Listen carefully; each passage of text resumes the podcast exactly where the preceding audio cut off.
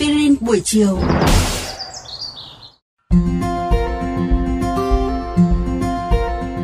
Các bạn thân mến, chúng ta đang cùng quay trở lại với chương trình Aspirin buổi chiều vào lúc 15 giờ 55 phút hàng ngày trên kênh VOV Giao thông. Và ngày hôm nay thì hãy cùng chúng tôi đi tìm hiểu sự khác nhau giữa giấc ngủ của các loài động vật và con người.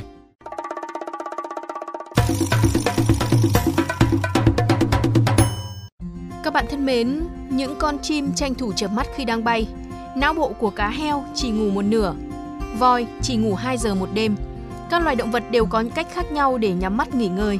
Đối với con người, giấc ngủ là một điều rất cần thiết, bí ẩn và thậm chí là xa xỉ.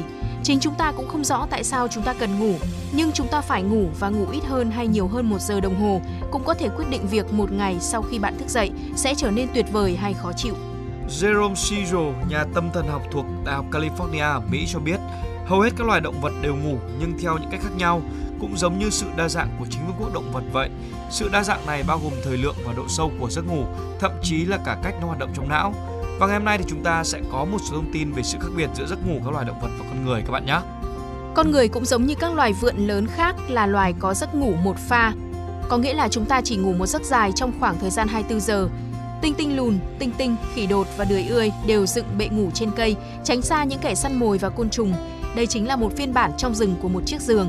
Khỉ đột ngủ khoảng 12 giờ, đười ươi ngủ khoảng 8 giờ giống như con người. Ở một số loài linh trưởng khác thì cũng như là hầu hết các loài động vật có vú, giấc ngủ sẽ diễn ra theo nhiều giai đoạn.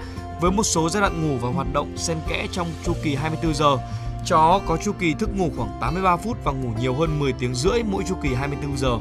Lý do vượn lớn có giấc ngủ dài và xa xỉ như vậy so với những giấc ngủ ngắn và theo từng đợt của những người anh em họ khỉ của chúng là do những chiếc bệ ngủ đó.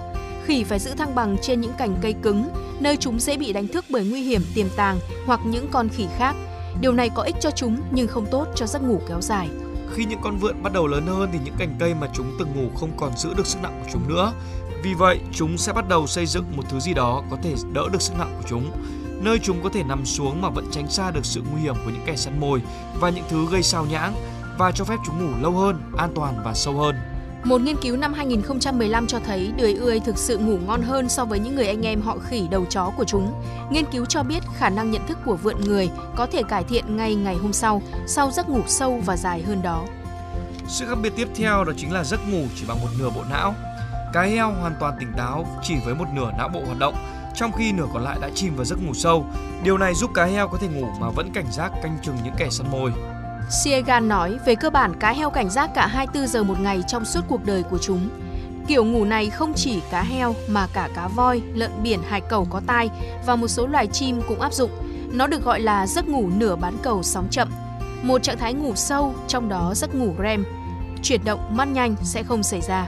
Giấc ngủ REM là trạng thái ngủ mà não hoạt động nhiều nhất, nhịp thở trở nên nhanh hơn và hầu hết các cơ bị tê liệt tạm thời. Tầm quan trọng của giấc ngủ REM đã và đang là một chủ đề trong cuộc tranh luận khoa học liên quan đến vai trò của nó.